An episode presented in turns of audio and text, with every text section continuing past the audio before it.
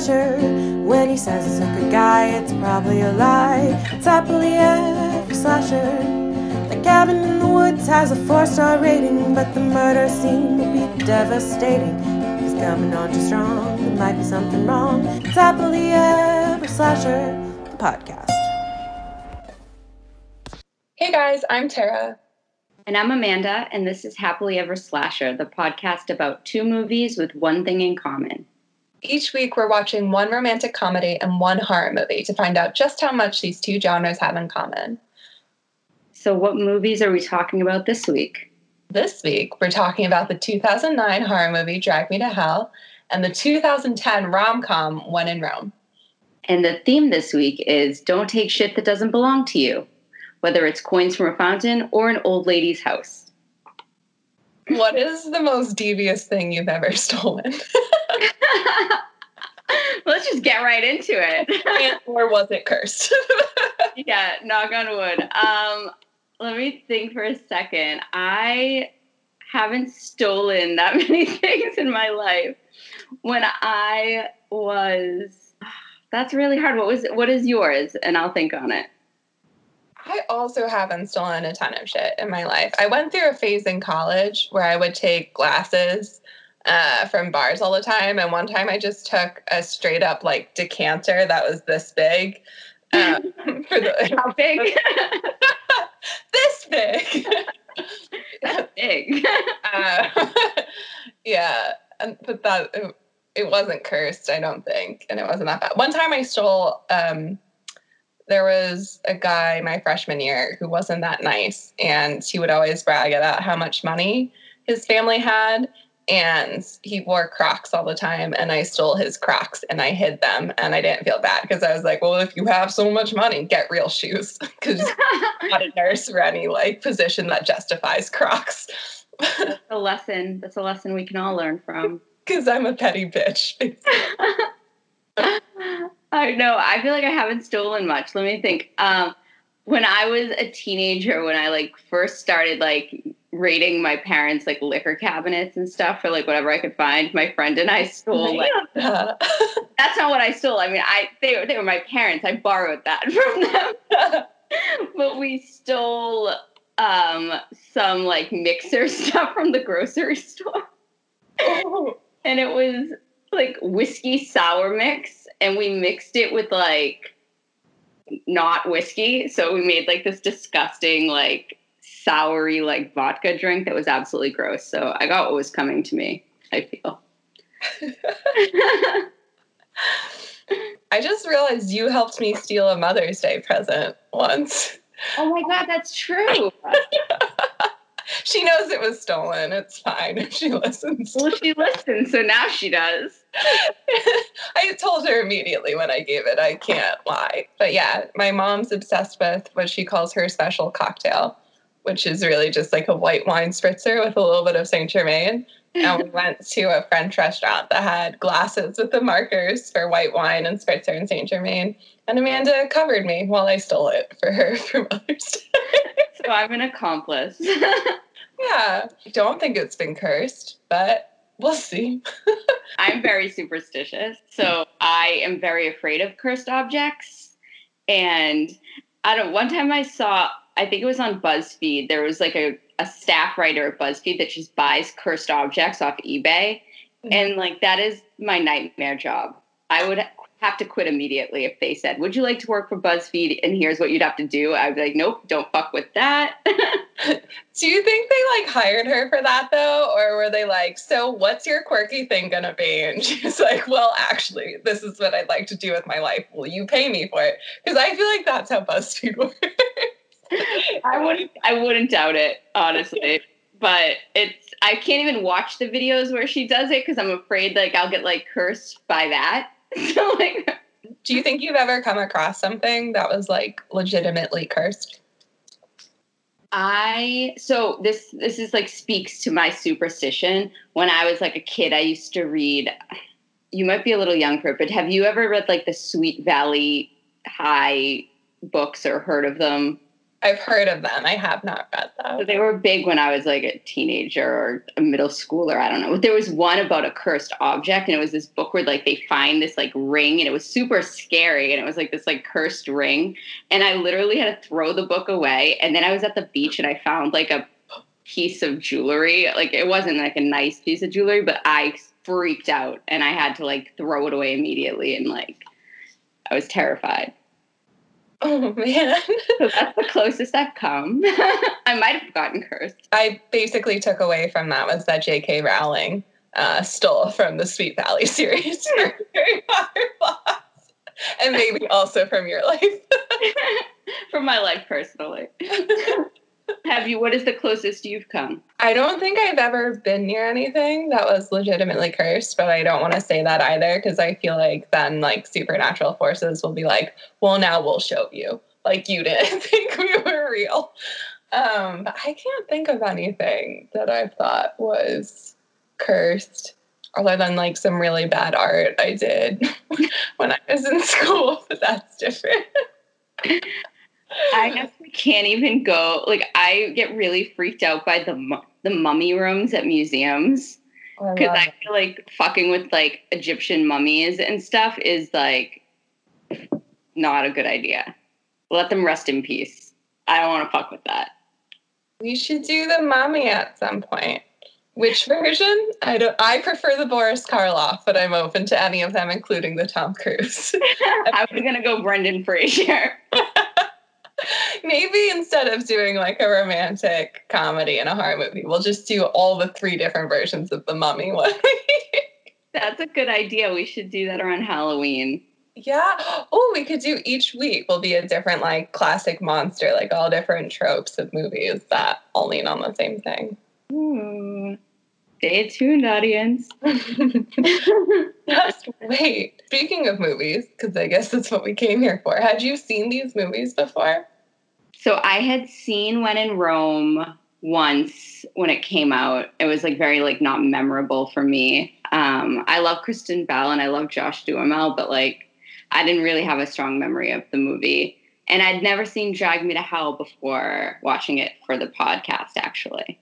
I love Drag Me to Hell so much. Although I was like, I have to say, I okay, so I had seen Drag Me to Hell before, and I was super excited for you to watch it. And the first time I saw it, I thought it was like so good, and I didn't understand why it didn't have like more press around it. And then rewatching it, I was kind of like, uh, it's weirdly problematic. Like I don't know if it plays in all the same ways. I still love it. I think because I love Sam Raimi and his like brand of horror a lot, but um yeah, it just it didn't quite hit the same. Yeah. I so I'd never seen it and I had like after watching it I like read a bunch of reviews on it and every one of the reviews was like this is amazing it's one of the best horror movies and I just I don't know if it's like just me being in quarantine for all these days or what but I just like wasn't that impacted by it. Like I didn't find it that scary, which I don't know, maybe I've just become desensitized, like sitting in my apartment for 45 days. Like all yeah, the real world is scarier than it now. right. Like there's all these like jump scares and like I barely twitched, which is very I'm usually someone who when I see a good jump scare, like and it follows when the dad is on the roof, I freak the fuck out. But like these jump scares I just like I barely moved. I mean, the scariest part of the whole movie for me was when the old lady was like coughing up a lung on the bank desk. I'm like, that is not sanitary. Oh, oh my God, yeah. I remember being really scared the first time I watched it. And I don't know, I probably because I've seen it before, it didn't really hit me that hard this time. I had never seen When in Rome before.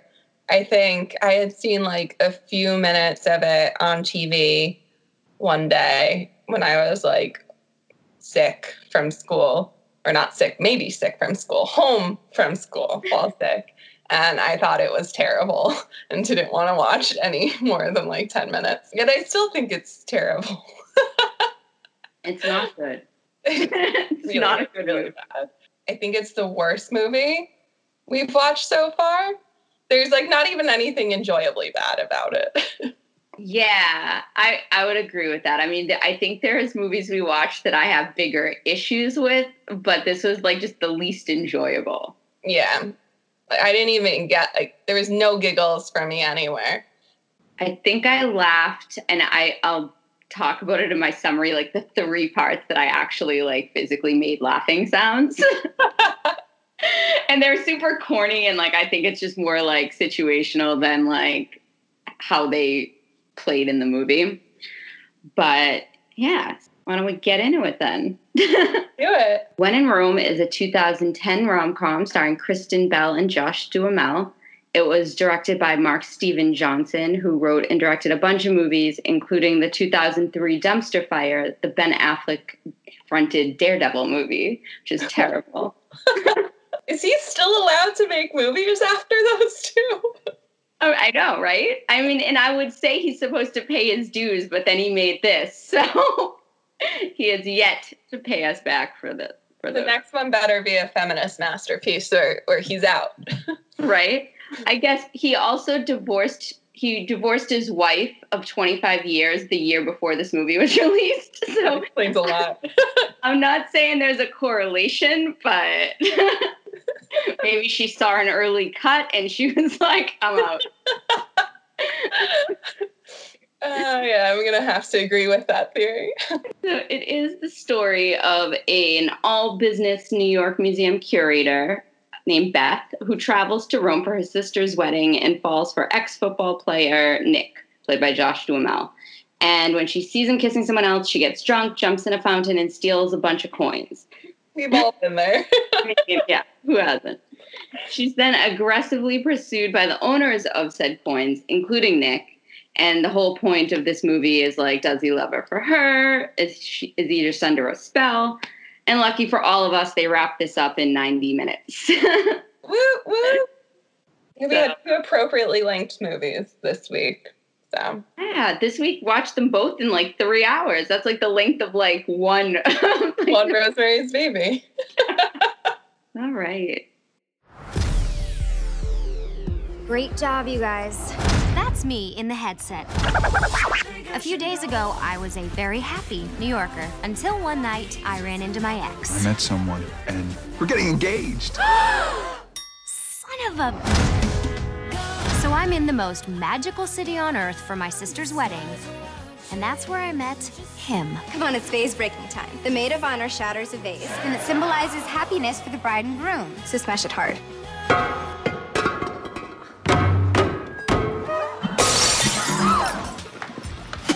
They do that for good luck.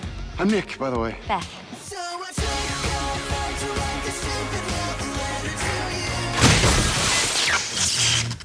That's my bad. When it comes to love, I've never had too much luck. But this is what the Romans call the Fontana de Amore. If you throw in a coin, you find love. So maybe if I take a few, like you, and you, and you, some of the magic will rub off on me. What were you doing in the Fontana de Amore? Picking up coins. Seth, we got a problem. If you take someone's coin from the fountain, they will fall in love with you. That is ridiculous. Have any men come on to you since the wedding? Beth. Beth. Beth. You're intimidated because I'm a model. Whoa. You're welcome. Whoa, where you going? Hey, can someone call the vet? Because these puppies are sick. So the movie opens in New York City. Classic rom com move we meet Kristen Bell's Beth, who's a curator at the Guggenheim. She's at a party. Um, we meet her quirky coworker, played by Kate Micucci, who I love. All my notes for this movie are just like the Guggenheim deserved better than this. Kate Micucci deserved better than this. Like every time someone new was introduced, I was like, they deserve so much better. the Trevi Fountain deserved better than this. That is a legit note I wrote down. Rome deserved better than this. this podcast deserved better than this. Yeah. so we meet these people at this party. We also see her ex boyfriend who just comes to tell her all the things he didn't like about her. This movie just like immediately goes off the end with like everyone is so mean to her. She's so victimized for like no reason. And it's so unrealistic in that he just like shows up to her event to be like, hey, Bish, got engaged. Oh, did you think I was talking about you? Like, who does that shit? Yeah.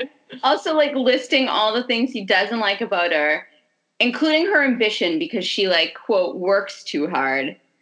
And then he just goes on to say it's okay because he loves all those things now in his new girlfriend or fiance.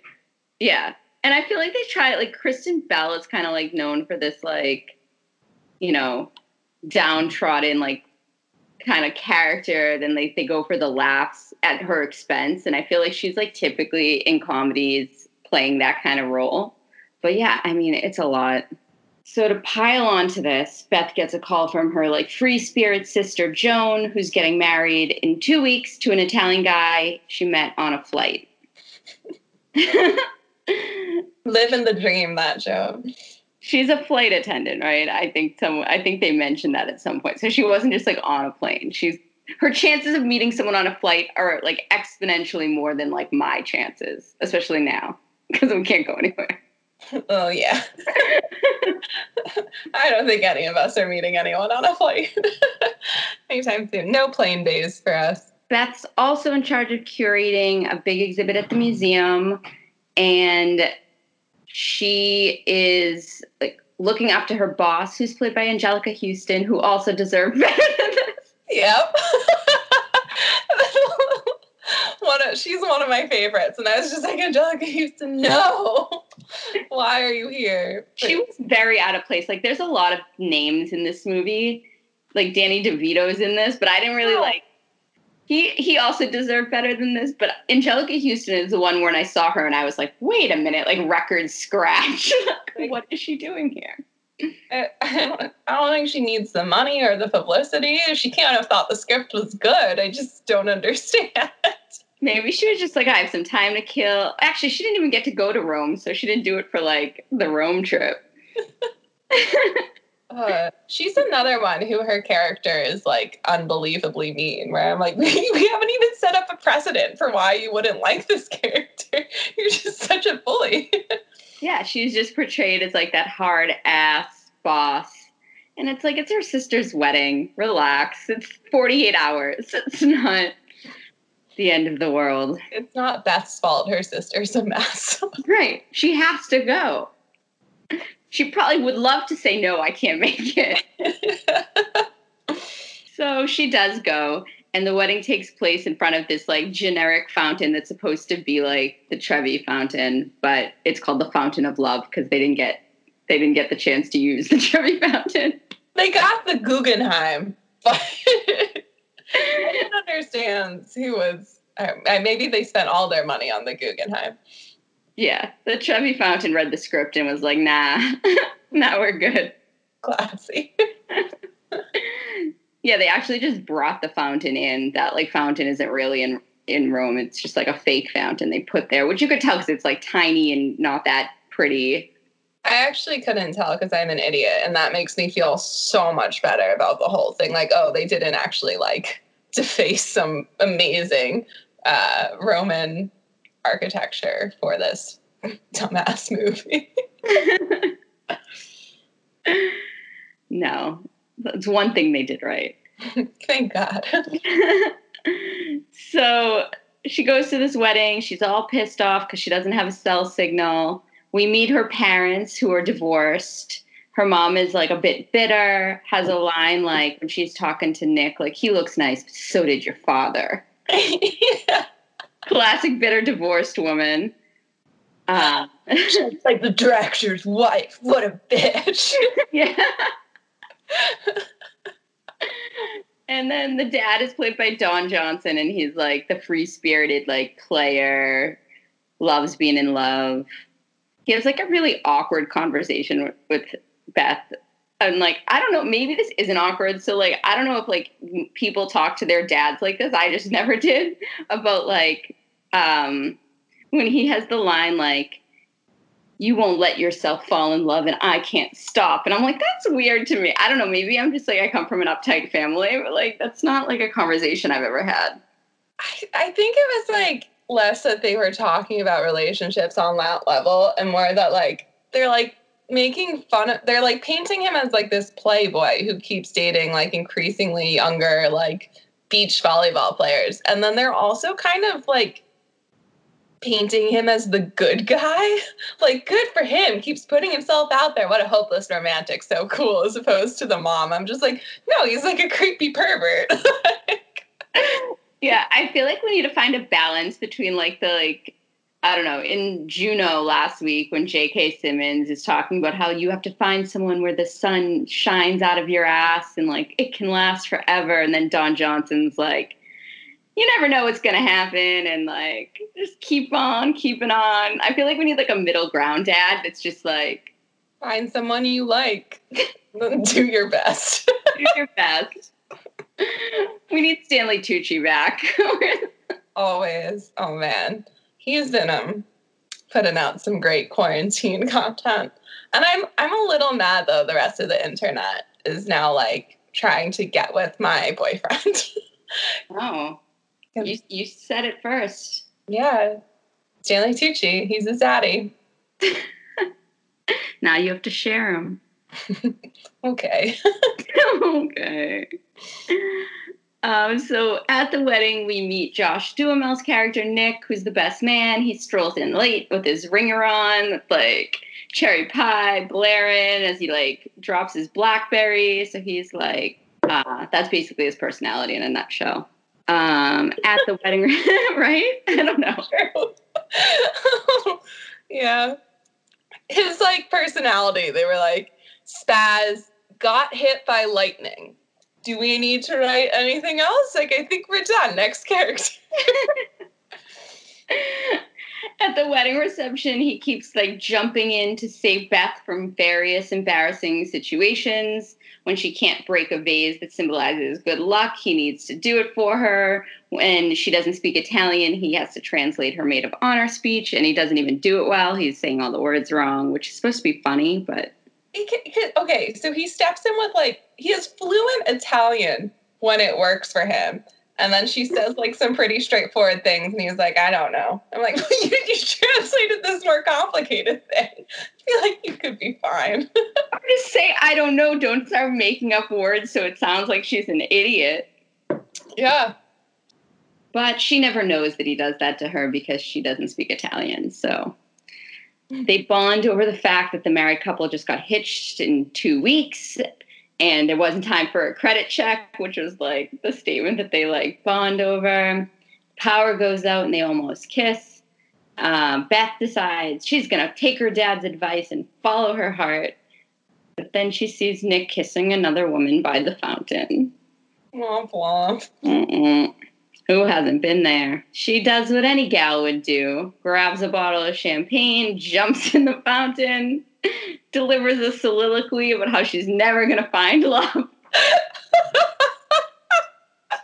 in a thunderstorm. and for good measure, she pockets a handful of the coins from the fountain including a poker chip, which like I didn't realize you could use a poker chip as like a lucky coin when you toss it into a fountain. Like it has no monetary value. Can you just throw anything into the fountain? I thought that was going to be the twist of the movie that they were like the poker chip didn't work. right, because it's not real money. yeah, gotta put that moolah in if you want to get that love magic. right. But this is actually a good question. Are you someone who like throws coins into fountains? Yes. When I have change, which is rare because I, I, I don't have a lot of cash, but I do like doing that kind of thing. Yeah. Are you? Yeah, so I feel like I have to redeem myself for last week when I came off like a cynical, like, because I am a romantic, I think. But so it it made me think of this like corny story from like a bunch of years ago, I was at like a casino with like this guy that I was involved with on and off. And we walked past like a fountain, and I think I like threw like a quarter in or whatever. And he asked me something along the lines like, if whatever I like, if what I wish for has ever like come true.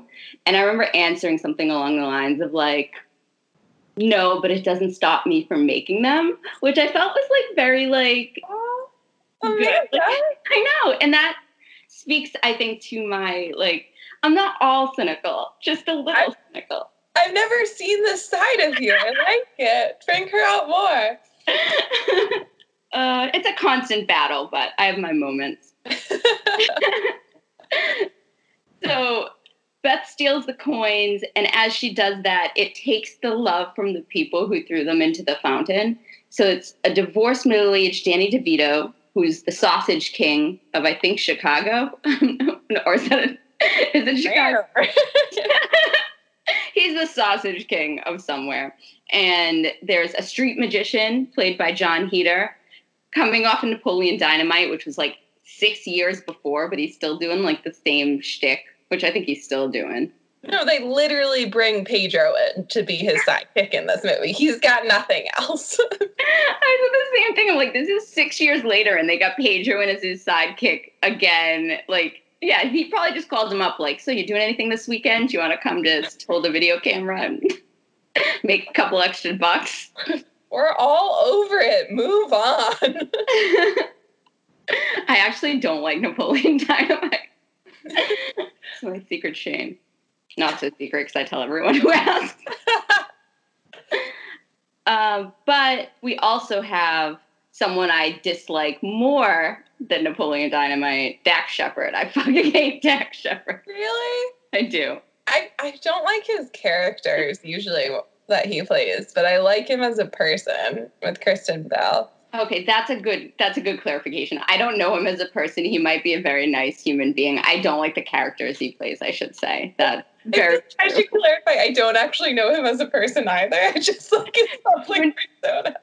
Yeah, I don't have a problem with his public persona. I have a problem with the characters he plays and the fact that basically Kristen Bell was his meal ticket for like ever. I feel like like basically she would just have him in his in her movies. Like he sh- this isn't the first time he's played like a walk on. Well, he has a big role in this, I guess, but really? I thought this was the movie they met on.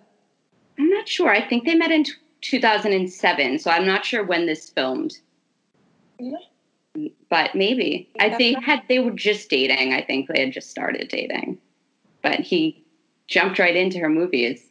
Unless, oh, are you saying that you think he was on this movie and they met on the movie? Like she didn't take him aboard this movie? Yeah.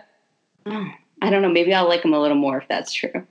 Because I always feel like he's just like, oh, reading the script, honey. Uh, anything in there for me that I could I could do?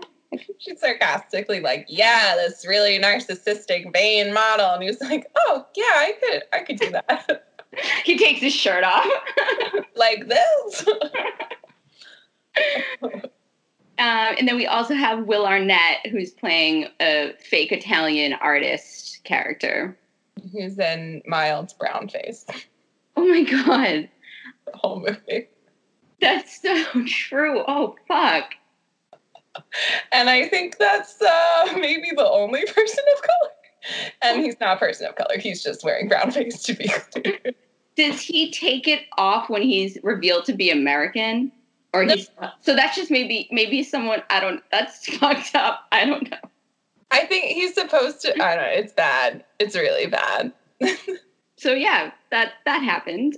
And those are the four guys whose coins she knows she has stolen. Question for you. Fuck Mary Kill out of those four. Ooh. I can go first if you want to think about it. I would I would kill Dax Shepard's character. Not not Dax Shepard, just his character. I would see now this is gonna make me want to fuck Will Arnett's character a little worse because he just said he that he is not very culturally sensitive. But I probably would fuck Will Arnett and marry Danny DeVito. Oh my god, I'm glad you said that because this whole time it's like I think I'd marry Danny DeVito because his character is like the only one that's like somewhat bearable. Like I feel like he like is in- asks her questions about her job and like helps her with things, and the rest I'm just like I I don't think I could listen to you for more than five seconds. I think I'd fuck Dax Shepard and I'd kill John Hader. I would kill Jon Heder too, but I didn't know if I could kill two people. Actually, when you play Fuck Mary Kill, I saw this debate going around online. Do you, when you say like marry, can you fuck the guy you marry to, or is it a platonic marriage? oh, I like to interpret it differently every time. I, I, I feel like if you're marrying them, you have to fuck them once. And then the rest of the time, it's like, yeah, you can just be friends. If you want it to go that way, that's kind of why I was like thinking that Danny DeVito, like, if these are my four options, like, yeah, I guess I'll get like the one out of the way. And the rest of the time, like, And just have a headache for the next like 40 years. yeah. And then, but then sometimes when there are lots of good options, then I tend to think of it as like, yeah, I'll just fuck this person all the time. There's no one in this group that I'd want that with, but I think you can play that way. Okay, yeah. I always played in my head that you you fucked the person you married and also the person you fucked, and then you just got to kill somebody. Yeah. but apparently, that's not like the popular opinion. But whatever. Well, then it should be called fuck friend kill. Right. Not. Fuck, so- marry, friend, kill. That's four of them.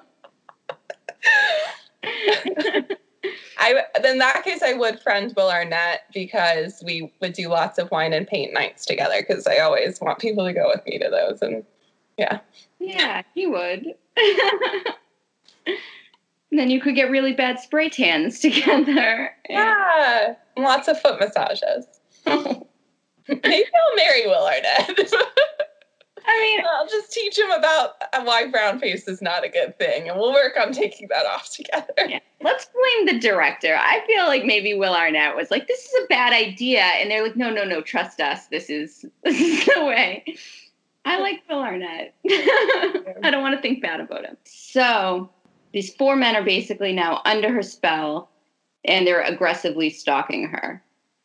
And like Will Arnett even has the line like, "In Italy, when a woman runs away, it means they love you," which is fucked up.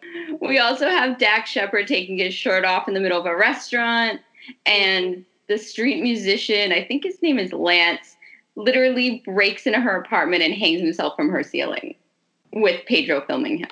Meanwhile, Nick is also interested. Remember Nick? He was Josh Duhamel's character. He's still in the movie. He calls her from the frat house he lives in. Like he lives in this. I don't know how old he's supposed to be, but he lives in this apartment full of like neon bear signs, a poker table. Like it's like a frat house. Bobby Moynihan deserves better than this. He does, but his character is so bad too. Like he's such a terrible friend.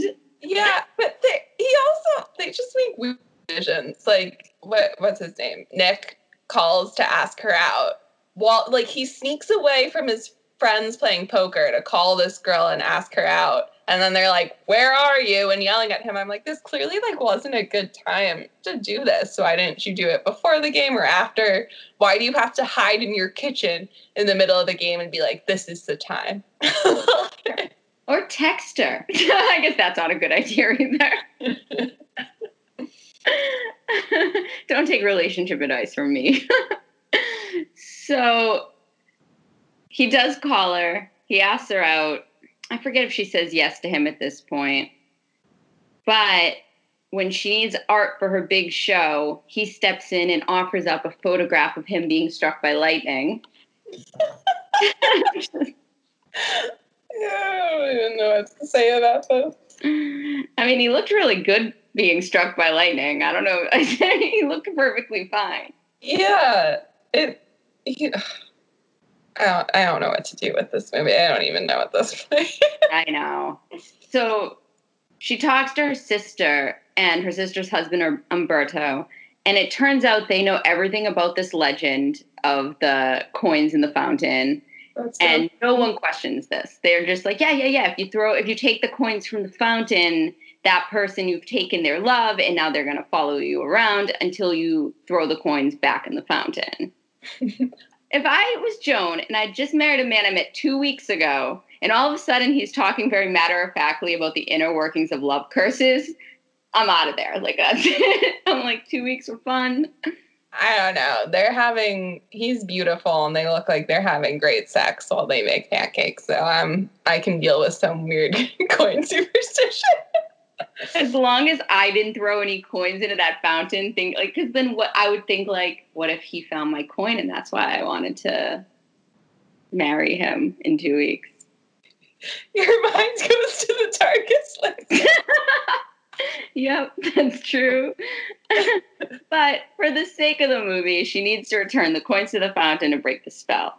So eventually, Nick does take her on a date. They go to a restaurant where you eat in the dark. And this part was like completely like, there was no point to this scene. They just to like to give like like I think what's her name, Kristen Schaal or something, who's yeah. too good for this movie. Deserves better than this. and her character is like creepily like sniffing Nick in the dark and like being super creepy. Dax grabs Beth's hand in the dark and puts it on his abs, which is really fucked up. Yeah. I just how did so many good people say yes to this movie? Were there just like significant rewrites or what happened? I don't know. There were three writers listed. One is the director, and then two other guys. I have no idea. Maybe they all. Maybe everyone in the movie lost a bet. Maybe they like owed this guy money. Well, they have money. They could have just paid him. I don't know. Honestly, it's part of the divorce settlement that you got the friends, and they all have, or she got the friends, but they all have to do this one movie with him first. okay, this is one of the parts where I actually laughed when they're all in the dark and someone I, am not sure who said it but someone's like who's this and danny devito goes your worst nightmare because he's the sausage king that was funny to me. Um, nick asks her where she wants to go where she'll feel safe and she says she wants to go to work which okay. She does work at the guggenheim so that's fair. This part really I was this was a little bit like I don't know what tone they were going for with this part because they pause in front of a Picasso and we get this like really like long kind of story Beth is telling about like Picasso's mistress, 17 year old mistress. Oh yeah, what's the most fucked up story in art history? She's romanticizing like and yeah, it just made me want to uh do art and all relationships should be like that. like, what fucking happened to you in your childhood? her name was Marie Therese Walter. She was 17 when Picasso fell in love with her. Picasso was already married and 30 years her senior, so they kept their affair a secret. But he documented his passion by hiding her initials in some of his paintings. Of course, Picasso wasn't completely ready to settle down. And he left Marie Therese for Dora Maar, just like he left his wife Olga for Marie Therese. But Marie Therese never stopped loving Picasso. She hung herself after his death. Yeah, the, like I'm waiting for this to become some kind of like awkward like joke because that's the tone of the movie to like, or just do something like make it like so dark that Josh Duhamel is like, what is going on? Why are you telling me this story? But it never does. It's like played very like serious, like she's romanticizing this thing. And then it just ends and they have like a moment. And I'm like, ooh, that's like a weird way to like get in the mood. It's super, super uncomfortable and wrong and clearly written by a man. yeah, Yeah, like, oh, this 17 year old girl fell in love with a 47 year old man who fucked her over and then she killed herself. She never got over it. That's the director, like, do you hear that, ex wife? This is how you're supposed to feel about me. How can you ever move on? This whole movie is just to like to try to get back his ex wife, and then it failed miserably because it was terrible, and his ex wife's like, never fucking speak to me again. I bet his ex-wife liked his her job more than uh, she liked him. Oh, definitely. So somehow telling this story gets her back to his apartment and she sees his poker table and sees the same type of chip that she had stolen from the fountain. So she puts two and two together and assumes that he was the person who threw the poker chip into the fountain. It has no monetary value, but was apparently accepted currency at a love fountain. Good to know. yeah. hacking all my poker chips next time I go to Rome. So, update on how to break the curse from the experts. Joan talked to Umberto's Nana, who told her that don't worry, you don't have to go back to Rome. You can also break the curse by giving the coins back to the people who they belong to. Well, that's convenient. Oh, nice. I bet like they just didn't have the budget to go back to Rome. Like someone saw a few cuts of the movie and they were like, we, we can't, we can't give you more money. And they were like, all right, don't worry. That's so true. It hurts. So Kate Micucci decides it's better for Beth to have four men obsessed with her than zero. so she steals the coins. This made no sense to me. Like they've been like showing up to her work and assaulting her, and Kate Micucci's just like, "It's for your own good." I'm like, what? No! like, in what world? It's clearly making her miserable. Honestly, like these, like the sometimes they take the quirky best friend role in rom coms like way too far to the point where it's like they're not even real characters. Like this woman is not a real character. She's just there for like weird, awkward comic relief that's not even funny. It's just uncomfortable. And then to do this to her friend. The only thing I can say in the movie's favor on that is that it treats all of its characters that way. That's very true. so all the men now show up at her apartment and what would be very creepy and like off-putting they try to make okay because danny devito has a line that's like you know love is putting someone else's needs ahead of our own so how can we help you with your nick like instead of being like crazy obsessed with her and trying to like you know corner her in like her apartment there's four of them they they take the edge off by making it like no we love you so we're going to help you which is a relief because that could have went a whole other way, which would have been a different kind of movie. Yeah. okay, here's the other part I laughed. When the lights go out in this scene and then they go back on, and Jon Heder's magician character goes, That wasn't me. I think I laughed at that one too. and I don't even think he's funny, but that one line got me really bad. So okay, they, when they were in the tiny car, I did laugh a little, just a little. This pissed me off though, because okay, so to go ahead a little, they take the tiny car to the Guggenheim, and then drive it into the elevator because they need to go to the to the top floor. And I'm like, okay, you literally paid to use the Guggenheim and its interior and its name in this movie. The one museum that is literally just a ramp, the entire thing. like, you're not going to use that for the car joke? Like, I just assumed the whole thing was a setup for that. And then they go in the fucking elevator. And I was like, why the fuck did you pay for the Guggenheim? Just build a fake museum set somewhere. you zigged, they zagged. Actually, I think is this around the when did the Italian job come out? I feel like they were like ripping off that like those little cars and like I have no concept of time. I think the Italian job was earlier, but like like they go in small spaces. So they're like, oh, we can just go in this elevator, but it was dumb. And then what happens to the car? They would 100% get kicked out of that museum the second someone saw a car in the elevator. Yeah, because don't they break through the doors too? Yeah, good point. So yeah, this movie is not realistic. yeah, if anyone's looking for realism in this movie, you looked in the wrong place.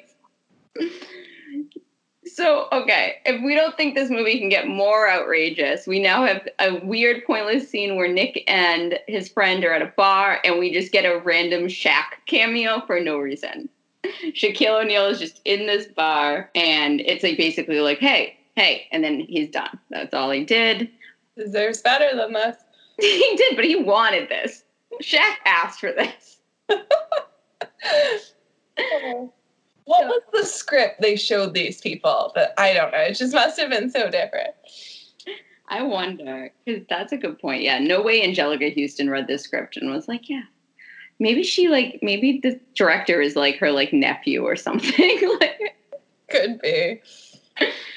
So Kristen Bell finally gives the coins back to all the owners, and meanwhile, Jon Heder's character does like a trick where he conveniently has multiple identical poker chips in his on his person, and he does a little like magic trick with all the poker chips, and one of them rolls away, and it rolls to Nick, and he picks it up, and he still loves her, so she's like, "Oh, good, it wasn't the coin." They, So- they, they, they use the Guggenheim ramp for the coin falling down, and I did appreciate that. But if you use if you buy the Guggenheim, use it for both things. yeah. Get your money's worth. so they end up getting married in the same church as the sister did, which like get your own thing. right? I was gonna say, like maybe that's being petty, but like how pissed would you be if like your your like sister or friend a year after you got married was like, I'm gonna do the same venue, same look, same exact thing. Like let's just do it over again. like, okay, but maybe you'd like to try something new. yeah.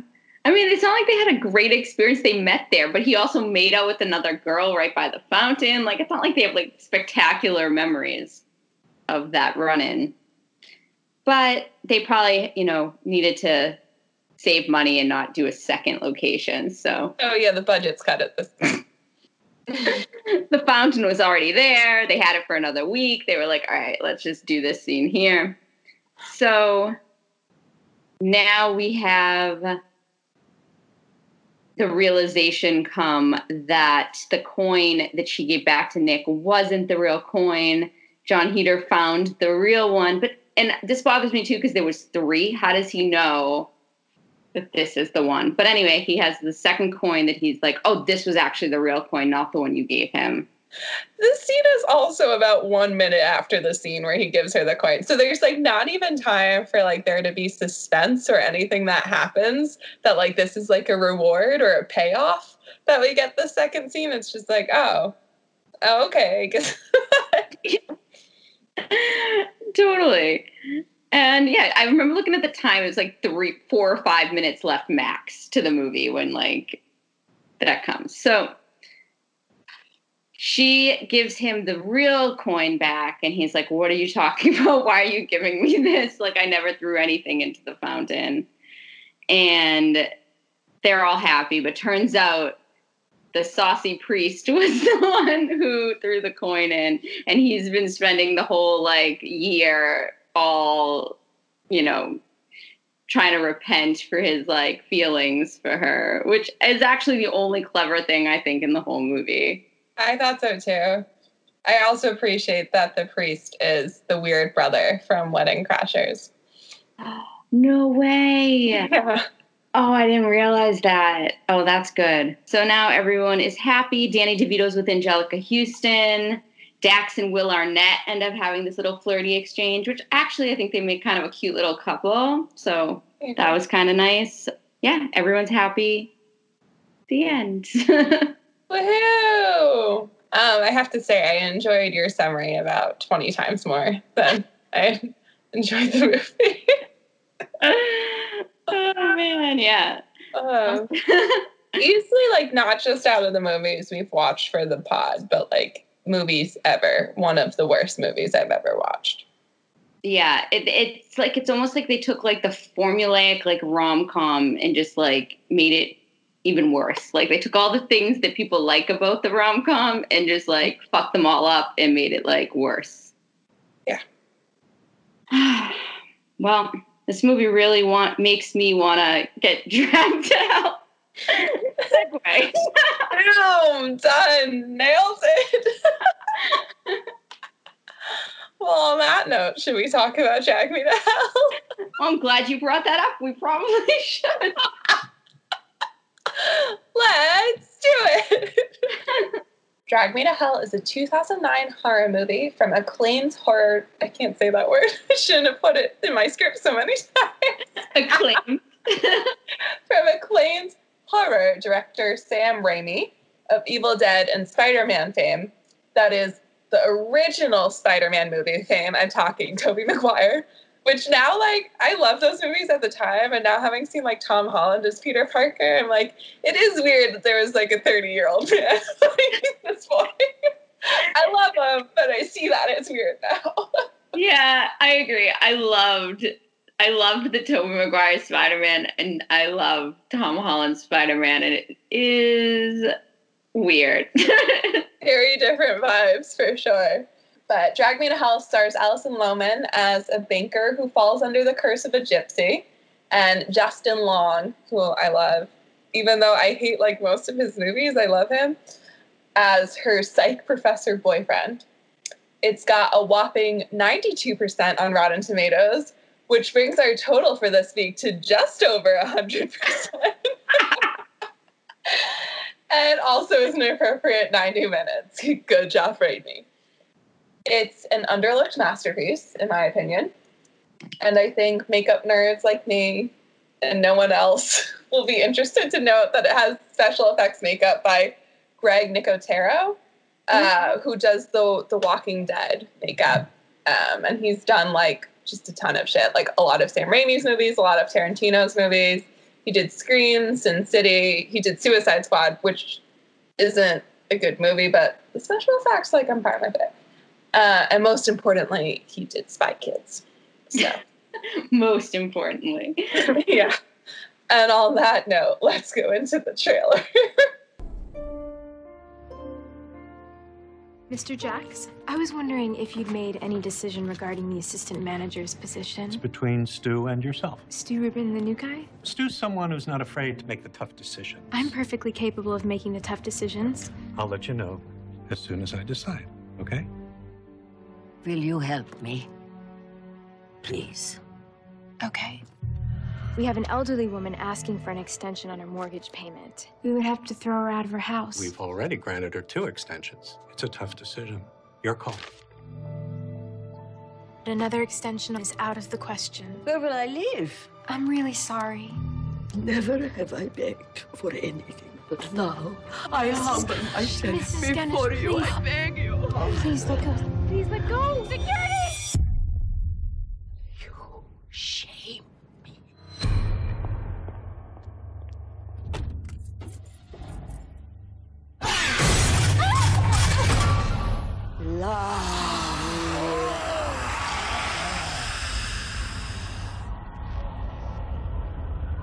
Soon it will be you who comes begging to me. Can we still be friends? Because I really don't like Justin Long. No, I understand that. I understand that completely because I like I really hate him and I, I hate the movie in general. He's just not that into you, but I think his character is also problematic. And then seeing him in the Tusk makeup has scarred me in a way that I don't think I can ever recover from.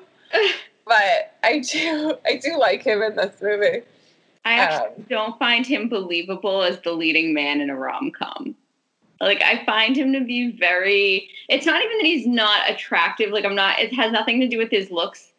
He's just kind of like a smarmy, like kind of like um. He's he a always plays, yeah, he always plays these roles, and it's like I don't find that type of character attractive at all. And every time I watch a rom com where he's getting the girl or like there's a girl who's trying to end up with him i am baffled but beyond belief i'm like this does not seem why would you want this why is this your end game Because they have low self esteem. And that's your lesson of the day. what does that say about me? I don't know. You're like i love him but also all this stuff poor man's jimmy fallon i feel like but anyway sorry there's not, no bearing on the movie except that i find his character aside. so we start off, there is a young boy who is sick and he's taken to see a woman in California somewhere. His parents say has, he has been sick since he stole a coin from a gypsy three days ago. So we automatically know that this movie is probably going to be racist because if you're blaming gypsies, uh, I feel like you're not off to a great start or setting yourself up for success. so many movies use like gypsy curses too Yeah.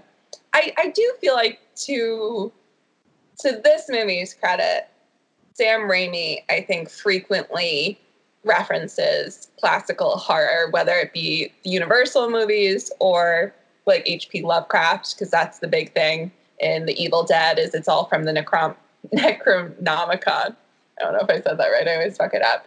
So I do, I will give it a little bit of credit and that I feel like it probably came from a place of like wanting to use more traditional lore, but it's still problematic as fuck.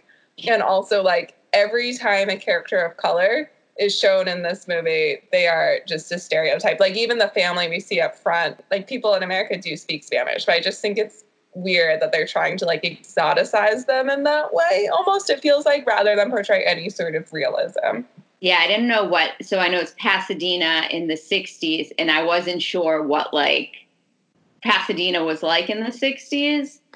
So maybe it was, you know, maybe maybe it had like a Spanish community. I don't know. and it it just given the way they treat their other characters of color it seems like a pattern more than any sort of realistic one-off the other So- one, oh no, mm, there's like one or two. i got them written down i'll Uh, take one or two non-white people in this entire movie.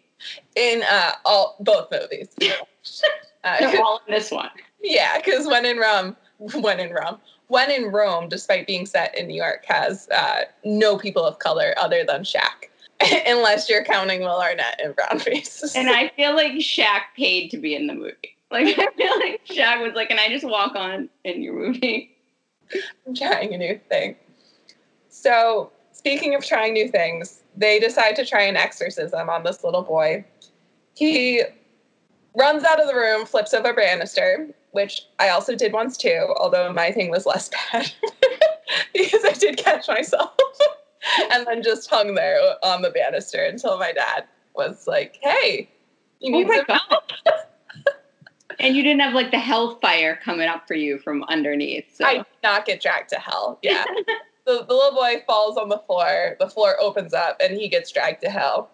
And then we get some great credits. I love me a good Nosferatu shadow hand, so I'm all about that. And they do a lot of like the Francis Ford Coppola's Dracula shadow to ink dissolve, which I'm just like, I'm a sucker for it. I like I like the aesthetic. yeah, it did look really cool. And is it just me, or did the little kid getting dragged to hell look like Gollum falling into Mount Doom from uh, Lord of the Rings? It's like he's like ah, and then he's like. That's all I could think about. And then I Googled the shot and it literally looks just like it. You're so right because they pull the way they do his face too. The eyes get really big because he's like melting. I give them a lot of credit for killing the kid too, because I feel like you don't see a lot of movies that's open with like a little kid getting dragged to hell. It sets the stakes high immediately, and I think that's part of why it's great. But so then we meet Christine, played by Alison Lohman, and I do think if this movie was made today, this character would be played by Florence Pugh, and I hmm. think it would be great. Just saying, if anyone, it's been it's been over ten years, so we're solidly in remake territory. if anyone wants to take a stab at that, hmm. we see Christine still around. He could take another shot. he could just do it. Yeah. I mean, they've redone all the Spider Man movies. He redid Evil Dead himself. Why not? Probably will happen. Christine's driving to work and she's listening to locu- locution lessons in her car. Uh, and she walks past some donuts very wistfully. So we understand that she's trying to make a new version for herself. She goes into work, she works at a bank. She asks her boss if he has made any decisions on the regional manager position. And he says it's between her and Stu, who she goes, the new guy. and Stu is clearly the worst. But her boss says he can make tough decisions, and he likes that. Christine says, I can make tough tough decisions, and says that she'll prove it to him. Yeah. The fact that he's having her teach Stu how to do shit is crazy. That like they're up for the same promotion. Yeah. It's sexism at its finest. And to get them sandwiches. And he's like, no, I want mine this way. It's like, fuck you, Stu. and then she brings it back. He's like, I, this isn't what I ordered. And she's like, yeah, no, you definitely did. And he's clearly just trying to make her look bad. So Christine takes her lunch break to visit her boyfriend, Clay, played by Justin Long. She, and she gives him a rare coin that she found at work because he's a nerdy coin collector. He seals it in an envelope, and as she's leaving, she hears him on the phone with his mom, who says she don't want her son dating no farm girl, but she says that in like a very rich voice, not like how I. She This wants to find who can help him with her with his career. Like it's a relationship. I'm not like trying to like network. yeah, or she she knows someone who's looking for like someone to play tennis with. So, wife material clearly. That that seems stressed me out. That's always like my biggest fear is that like I don't know someone's parents will think they can like that they should do better than me. I'm not good enough. I was like, oh, that one that one hurt. So she goes back to work and she's approached by an elderly woman, Mrs. Ganush, who has one they don't the eye effect they give her it's not even a cataract because she has like a very defined pupil in the middle. It's just like a white iris around her eye. She is there to ask for an extension on her mortgage although she's already been granted two otherwise her house will be taken away. And this woman just gave me nightmares the first time i saw this. She's just grotesque. Her nails are covered in fungus. She's coughing loogies into a handkerchief. That's too much. Anytime she kept like putting her nails on the desk, I kept thinking of Juno with the babies and the fingernails, and I'm like, oh my god, this lady has like these like wooden fingernails. That's Um, like splinter waiting to happen. If those were the nails I was seeing, though, I'd definitely say I'd abort that baby. Get rid of it. Um, that is a Rosemary's Baby devil child for sure. For sure. And she takes their teeth out and puts them on the desk. Like that is uh, like not even so this woman also gave me nightmares but not because of all like the scary stuff but just because of how gross and unsanitary she was being It's, it's a lot. There's a lot of like body horror in this. So Christine goes to her boss and asks what she should do. He says it's up to her. It's a tough decision. And Christine says she'll take care of it. So, wanting to prove that she can make tough decisions and get the promotion, she denies the extension, which is cruel. But I like that they like at least set her up to be ambitious and give us some sort of logic behind her decisions. Because I feel like When in Rome is just like so all over the place and has like no character grounding anywhere. But she could have what pisses me off about this is they give her that agency and like they have her making the tough decisions but if she had just like used her compassion she could have saved her own life. But instead she does the tough thing and it ends up being like her downfall. I do think also that it's it's almost like a false sense of agency because her boss is essentially because they've had that conversation earlier where he says he can make tough decisions and he's repeating the same language to her now. It's pretty clear what he thinks she should do. So Yeah. he's leaving it up to her to do it, to like take it or leave it, but she doesn't really have a choice if she wants to go further in her career. yeah Mrs. Ganush does not take this news well. She starts groveling. She grabs onto her skirt and starts kissing it, which I have to say, if this was a male character, this would clearly be assault. But I feel like they leave it like Christine's being unempathetic. Christine pulls back when she does this, and Mrs. Ganush falls to the floor, and Christine calls for security. Mrs. Ganush is shocked by the whole situation and says, You shamed me. And security escorts her out. Christine's boss says she did the right thing. As far as he's concerned, the promotion is hers. She leaves and starts walking through the parking garage to her car alone, which like immediately pissed me off because like this woman's been assaulted at work today. Security had to escort someone out, and you're gonna let her walk through this creepy parking garage to her car alone? Also, it's not that late. Why are there not more cars in this parking garage? It's a huge parking garage, and there's literally just her car and then the creepy old lady's car. Where's everybody else? It's a busy workday. Yeah, because I think we're supposed to understand, like, I don't know, was she even the last to leave? Because there aren't even like cars that could be her colleagues' cars. It's really weird. But she gets in her car, and Mrs. Ganush is in the back seat. She attacks her. She's really like oddly strong. Yeah. I don't know if she's some kind of supernatural strength.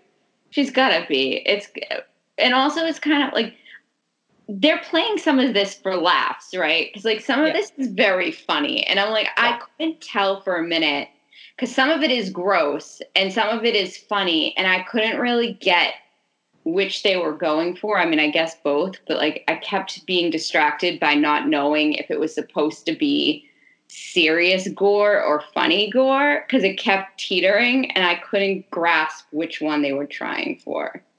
I think it's definitely trying to walk the line of both. I think it's very similar to like Evil Dead 2 in what I would consider to be like splat stick, where like you they want you to be grossed out, but it's also supposed to be funny how it's happening. Like she gets the Christine starts hitting her with a stapler and she gets the stapler in the eye, which is just like so disturbing to think about. But then um, she has this moment where she's surprised and her eye pops open and the staple flings out. Or like when her her dentures fall out and she's kind of got like her gummy jaw all over Christine's Ugh. face drilling. It is like gross and disturbing, but I think you're also supposed to find it like absurd. And Yeah. Wow. Yeah. Because I really like horror comedy and I really like, you know, very scary things. So this, I couldn't just get a grasp on what I was supposed to be feeling, which I think took me out of it a tiny bit because I was like, this is funny. Oh, this is, I don't know. I don't know. So I had a little bit of a hard time with that. Because then, like, they do really mean, like, the cat scene was horrifying. It made me so sad. Funny at all. I guess knowing that this was Sam Raimi, for me, I took it to be like a serious horror film. And then like just like those little moments felt more like tributes to like Evil Dead 2 and Army of Darkness and his earlier stuff. But yeah, I feel like it it is a little disorienting. But I love it. Mrs. Ganush steals a button off her jacket and curses it, then gives it back to her. Clay comes to get her. And I do love that this character, this Justin Long character, she starts to doubt herself and be like, oh, I, I should have been more compassionate. And he's like, no, you did exactly the right thing. Like she had two extensions, she hadn't played the bank, like you did what you were supposed to do, and validates her, which felt nice given that the rest of the movie is punishing her for not being compassionate.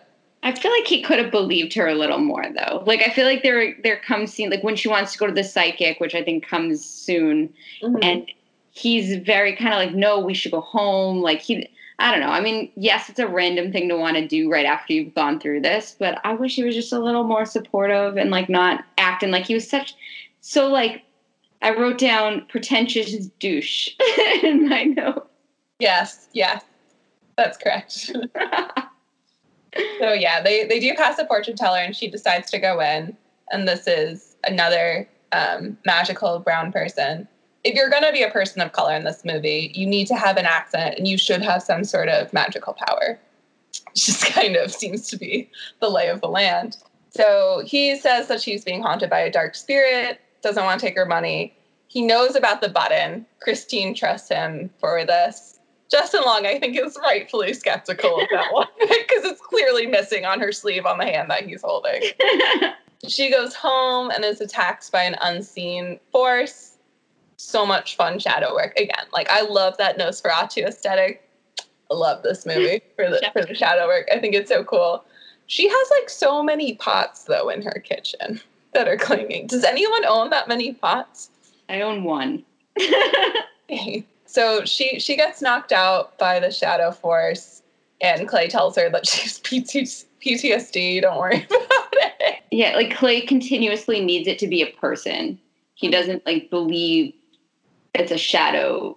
I mean, I guess that is a hard thing to believe. I just this is such a trope in so many horror movies when like the male character doesn't believe the female character's situation when she's cursed or being haunted or if there's an invisible man or whatever like no one believes them and i just think if you love someone or if you've known someone a long time and they tell you this just believe them give them the benefit of the doubt it's not logical but like I don't know. If one of my best friends was like this shadow horse attacked me in my room, I'd be like, cool. Have you been talking to your therapist recently? Would you like a recommendation? oh I, I had something to tell you but now now i don't know oh no, I'm sorry. That was very judgmental of me. Everything good? it's such a scary, and I guess this plays into like horror. It's such a scary idea to not be believed. Mhm. And that is so terrifying. So, whenever it's at work, I think that scares me more than any demon or curse or anything like that. This idea that someone's not going to believe me if I say something. And I think that's very terrifying. And Clay doesn't believe her, which, yeah, it makes sense, but still. No, I no, I I get that. I think that's why like movies that you understand how scary that is and use it well to make a point, like Invisible Man or even things like Jessica Jones. I think that's why they're able to be like so effective because it's something that applies to like supernatural shit, but it's also just about like assault and trauma in general, that fear of like no one believing you. And when they do manage to work it as a metaphor. So the next day at work, Christine gets a very dramatic nosebleed that goes all over the place. like very extreme. And I love how her boss is like, it's in my mouth. Oh my god. that was so like so that I guess is a good example of it was so fake and I like funny that you I couldn't take that seriously at all because it didn't even look like blood. It just looked like red red paint or something and it's Yeah. everywhere. It was not realistic to be any sort of actual thing that could happen. You would die if you projectiled all that blood out. yeah. I don't I don't think we're going for realism in this one either. Although I- still more realistic than When in Rome.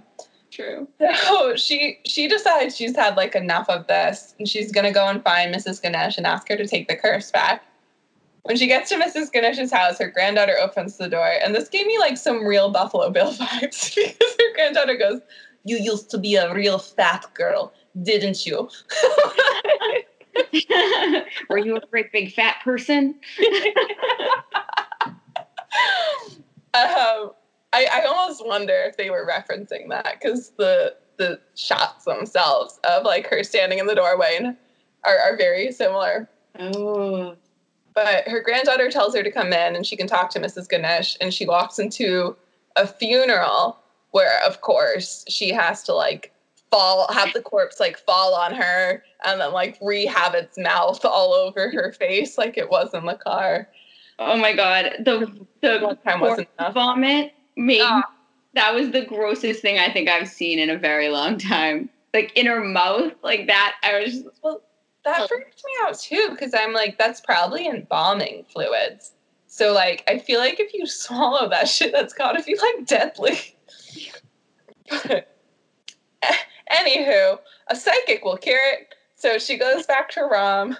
Rham tells her the demon haunting her is called Lamia, and she has three days to appease him before he takes her soul. And then he gives her a very convenient book he has on hand about animal sacrifices. I think the, the title is literally something like Animal Sacrifices, what they are and how to do them. I think it's animal sacrifices in service of deities. He's like, I just have this book laying around. I also know conveniently exactly which curse has befallen you. Yeah. Everything Don't about forget it. he tells her that one way to get rid of Lamia would be to do an animal sacrifice, obviously. She goes home and is attacked again by Lamia. And this scene I think is really great because they show the hooves on the shadow and they follow her up the stairs. She closes the door. You see them at the bottom. And then they transform into hands reaching under the shadow. And she's whipped all over the room and knocked around. I also really appreciate that she has one of those like hang on kitty posters in her room.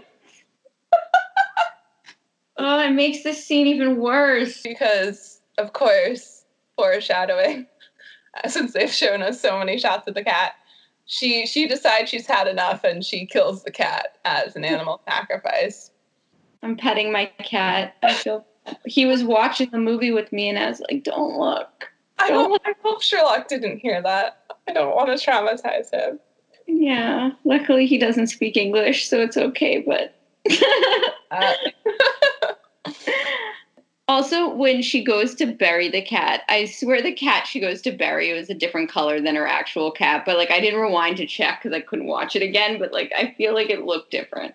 it's definitely it's definitely a different size. I would not be surprised if it was a different color as well. As she's burying her cat, she's murdered. Clay shows up to take her to his parents for dinner. His mom's being a real bitch to her because she grew up on a farm. And even though the whole dinner she's clearly accomplished and responsible, she doesn't come around to her until she reveals that her dad was an alcoholic. And then she's like, oh, okay, you, you must be a fine person. My dad was an alcoholic.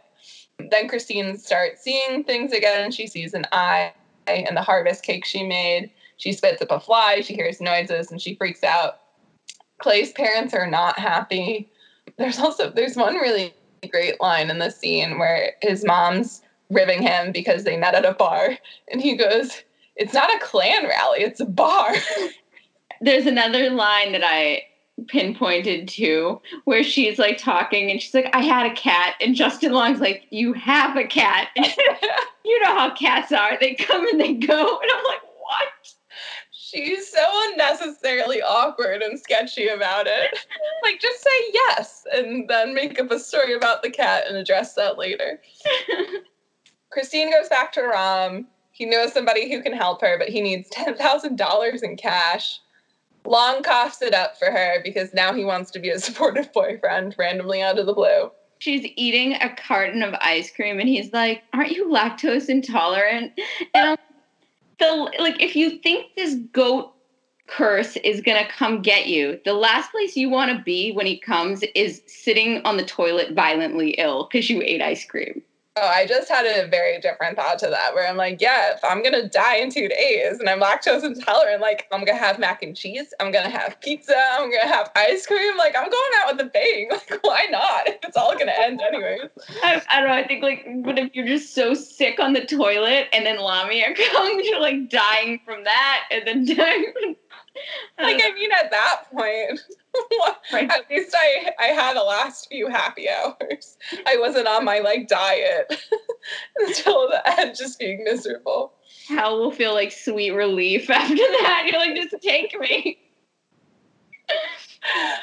um, I, I under I understand her. I, I, I connect with her.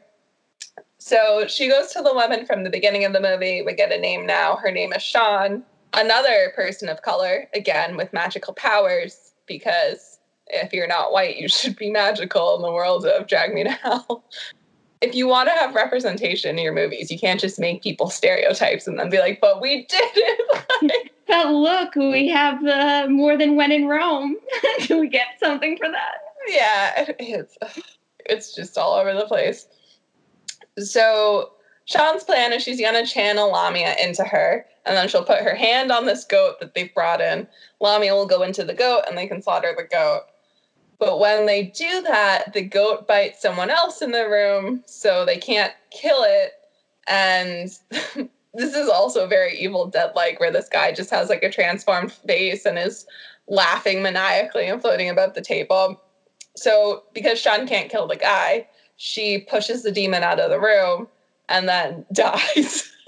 uh, okay, I had two things with this scene. First, you have this medium who's been waiting for a chance to face Lamia again for like the last 40, 50 years. She's got great skin. Yeah, she's, yeah, she, one, she has great skin. Two, Chris could have negotiated down this 10 grand because Shaun needs her. She's been waiting to face this thing for like 50 years. She should be paying Chris for the opportunity. Damn. He needs her. So, I mean, 10K is a little steep, if you ask me. I think, yeah, she should have renegotiated. Also, Lamia, when he goes into the goat, the anim this thing looks like an animated Disney goat. I feel like that. I wanted it to start singing. like I feel like yeah. it's very funny looking goat. Yeah, this is definitely one of the funnier scenes. I feel like in the movie, although it's also really dark. And then Shaun dies. I don't know. Everything's confusing. So after this, Rham lets her know that they have not killed the demon. So it's still up to get her. They only pushed it out of the room. Her only way out at this point is she has to find someone that she can make a gift of the curse button to. So Clay is driving Christine home and they almost hit a man who tells her she's going to hell. Foreshadowing. and her envelope with the button falls onto Clay's floor and starts mis- mixing with all of his paperwork there. She spends all night at a cafe trying to figure out who to give the button to. She almost gives it to Stu, but she doesn't. And I was just like, just give it to Stu. Like, the, out of all the times to develop compassion, suddenly this is the time you're going to do it. Just like lean in, give it to Stu. yeah. Stu's done so many bad things to her. Not to say that anyone deserves a curse, Stu but if deserves you're it. desperate times. I mean, and Yeah. The one problem I had is she when she's looking at the guy with the oxygen tank and she was gonna give it to him until she saw he had a wife. I'm like, this curse isn't about like what happens to you when you're alive. This curse Yeah. take your soul forever. So who cares if he's on an oxygen tank? Like eternity, he won't have an oxygen tank. Because means you just hell. like a longer life of doing good that you're going to take away from right. But I mean, Stu was gonna do nothing except Stu's going to hell anyways, eventually. So just get him there earlier. It's gonna be fine. So she has this weird consultation with Rham about gypsy death rules, and they decide that she can give the button back to Mrs. Ganush even after she's died. She digs up the grave. She gets in there. She shoves the button down her throat. Rain, rain everywhere. The, the grave's filling up so fast. It fills up entirely in like two minutes from this little rainstorm. Also, I feel like they had to make her a farmer to make it believable that she dug a six foot hole of wet dirt. Like, I didn't believe it, even knowing she was the no, I, I definitely didn't. But if you had told me she was born and raised in LA, I'd believe it a little less. Fair. Uh, but but she does it. She shoves the button down Mrs. Ganush's throat, and she has some line of like, "I win, bitch." the next morning, everything's great. She gets a call from her boss that she's gotten the promotion. She's going away for a weekend with Clay. We see him on the train tracks. He's got a ring in his pocket. She buys a new blue jacket. She's going to start over. She wears the jacket out to Clay, and he's all like, What happened? And she's like, Oh, I, I just want to throw the old thing away. I just want a new start. And he's like, Oh, that's too bad because I found this in my car yesterday. And he hands her the envelope with the button and she realizes she accidentally buried the coin, which I mean, like, you'd think you'd check that. yeah, you think you would take it out of the envelope. It's not like the dead person's gonna know you're trying to give her a button. yeah. The envelope was just for a live person to not know. It's it's that that part I didn't believe. But she freaks out when she sees the button and she falls backward onto the train tracks. A train is coming. Clay's yelling for help. Someone help her. And then the train tracks open. Fire. It's like Gollum. she gets dragged to hell. Which I just I, what I really appreciate this movie is that it has the scene in the beginning where it's like, yeah, no, this is what's going to happen, and you keep waiting the whole time for it to be subverted. And I was like, yeah, no, we told you, like, this is what's going to happen, and like, it just goes along with it, and it's it's great. So great fake out. Is Justin Long cursed now? Who can say? And then we roll the credits, and that's Drag Me to Hell. Yeah, I always so I think I like the literalness, but also I'm someone who's always waiting for like a well delivered twist to happen. And like I just think I mean, obviously this is a good movie. Well, a lot of people really like this movie. I I was on the fence. But imagine if like I would think, okay, so Clay has the button in his pocket. He picked it up out of his car. To me that would mean that he accepted the gift of this button and now shouldn't he be the one who's dragged to hell? So imagine if that scene, she falls onto the train tracks. You think she's gonna, she gets hit by a train, and then hell opens up and takes him. And then you just see the claws coming up to him, the shadow claws. That's what I thought too the first time I watched it. But I also, I also just appreciated. I don't know because I think I'm always looking for a good twist too. How much it was just like, no, she. We told you she's going to hell. we're Yeah. gonna do it. Because that in its way was its own twist, and I I liked it. It was like a fake, a double fake out. yeah, no, it, was, it was clever, and the effect is cool because then she's very much not hit by the train. She's instead dragged to hell because you see the train coming. She gonna get hit? Nope, she's going to hell. One way ticket to hell. Oh, I I hope the computer couldn't pick up me pouring my wine. my. But my wine is called Debts and Lessons for anyone who can't see what I'm showing Amanda right now. Everyone except me. so, what do these movies have in common? Sexism and cursed objects. Sums it right up. Well, thanks for listening, everybody.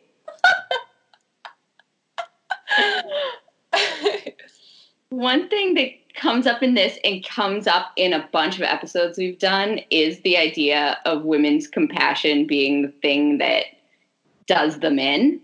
Mm-hmm. And here I think it's almost the reverse, or it actually is the reverse because Chris's compassion could have saved her life, but instead she makes the quote unquote tough decision, does what her boss wants her to do, and does not give the old lady her extension and is cursed because of it, which is her going against her nature of being compassionate. And then you have When in Rome, where Beth is this career driven woman who's actually broken up with by her boyfriend at the beginning because she puts work first. And ultimately, through the movie, she needs to change to be happy. So she eventually screws over her job. Nick has to come in and save her career without her even knowing by bringing the photograph of him getting struck by lightning. But she's she's ready to just toss her career out the window because she loves him or because she's feeling this love. And ultimately, like that's her journey in the movie is to be like, oh, actually, like work doesn't matter so much, and I'm gonna put love first. What I find frustrating about these movies is that like or maybe maybe not frustrating, but that like both women are punished for not being compassionate enough. But everything around them demands that they can't be compassionate in order for them to succeed, particularly with the Anjelica um, Huston and uh, the boss character in Drag Me to Hell. It's very clear that if they let their compassion rule their emotions, then they can't be successful. They can't be, they can't move forward in their careers. So it's like they're being punished for not having those things, but there's also not really any other option or way for them to succeed, except, like you said in When in Rome, when she decides, well, I don't want this career anyways. Yeah, they're not. They're both. They're mutually exclusive. So you can either have, or is that? Are they mutually exclusive, or are they not mutually exclusive? They are mutually exclusive. They're mutually exclusive, and you can't have them both. So you can either be career driven, get the promotion, get have the successful show, or you can have compassion and love and throw away your career goals. And why does it have to be that way? I think it goes along with like the movie stance on like female ambition in general and whether or not that's a good thing. Um, because I think like both movies center around we've got cis het blonde women fighting for some kind of perfection in their overall life. When in Rome most definitely views Beth's ambition as a negative thing. Drag Me to Hell, I think it's a little bit more complicated because I think there are two possible readings of it. One is that she's being punished for having any ambition and acting like a man instead of showing female compassion. The other is that I feel like it's kind of showing the impossibility of the American dream in some ways of this girl who almost wants to step out of her position as like a farm girl and someone who came from a more humble background and she's trying to get out of that. And it's almost like there are these people it's set up for, like Clay and his family and Stu and her boss. And for her, it's like no matter how close she gets, it just feels unattainable. And the things she has to sacrifice along the way end up making it almost uh, almost become like I don't know what I'm trying to say. The things she has to sacrifice along the way are are things that drag her soul to hell.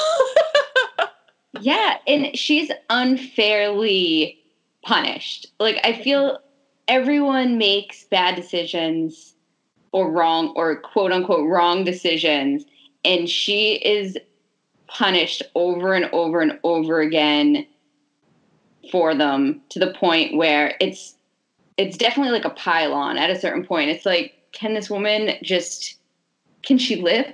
No, no. she can't. She has to go to hell. She's gotta go to hell. She'll go directly to hell. it is it's like a a subversion of the American dream in which she is just fighting for it and just from the first scene of the movie, like you said, we know she's going to hell. There's no way there's no other ending. And yeah, it's like the unattainability, but it's kind of like a like a perversion of a perversion of the American dream. Yeah. And I, in some ways, I guess when in Rome, by making it so clear that she can't have both, does that too. Of like, you want to go for your job, fine, but then you won't have love. Um, and if you want to go for love, then fine, but give up your career. And this idea of like the perfect family and the perfect career and that American dream is just something you don't get to have. Well, for women especially. yeah. Well, yeah, no, you don't get to have if you're a woman. Yeah, women in rom coms cannot, like, they can have it all, but first they need to admit that the love is more important. Like a mm-hmm. lot of rom coms will end with the woman getting the job or whatever, but like first they have to come to terms with the fact that they were wrong to put their career first. They should have put love first, and then they can get their success. Or they'll get the job and decide they don't want it anyways because they've been chasing after all the wrong things and this isn't important anymore. Yeah, one thing I do think is really weird though, for like how much these movies seem to in some ways i so i guess both movies are idealizing compassion but they also seem to be shitting on women but they they have these like contradictions in their main characters of in when in Rome, we have Beth versus her sister, and it's kind of this realism versus idealism attitude of like Beth and her mom versus her sister and the dad.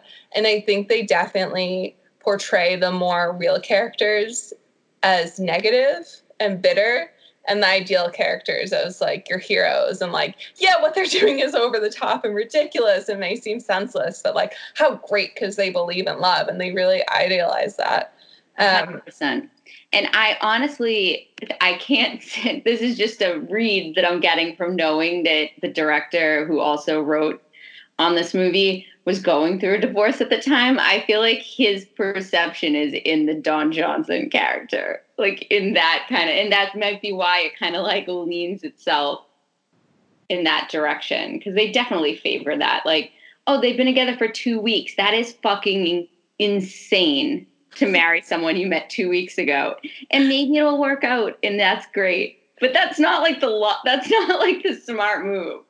You're probably so right. He's probably like, this is what I'm gonna guess happened.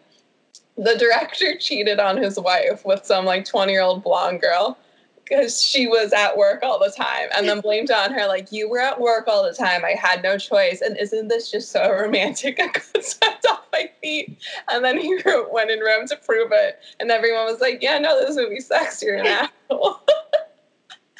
And then i hope his wife went on to be like a producer on the invisible man yeah I hope so. I hope it wasn't like the opposite, like his wife fucked him over and like now we're just shitting on him and he really like wanted to make it work. He was really trying. he He's the best character. His wife came to his gala with him again in an embarrassing way and he just can't trust. this was the idea for a movie that came to him when he was drunk in a fountain. But um Drag Me in Hell does a similar thing, not necessarily between like realism and idealism, but I think between intellect and intuition, where I think it's most noticeable between Rham uh, and Clay when they have their scenes interacting. And Clay is kind of going through, like, oh, it's just PTSD, and these are all the practical things, and he didn't take the money. and Rham is the psychic, obviously, so in touch with his intuition. And I think again, Mer showed that like intuition, which is generally considered to, for better or worse, I think it's stereotyped as a feminine attribute where intellect is considered to be more masculine. Mhm. Um, and again, they choose the feminine as the stronger attribute and then just punish their female character the whole time. Yeah. It's very contradictory.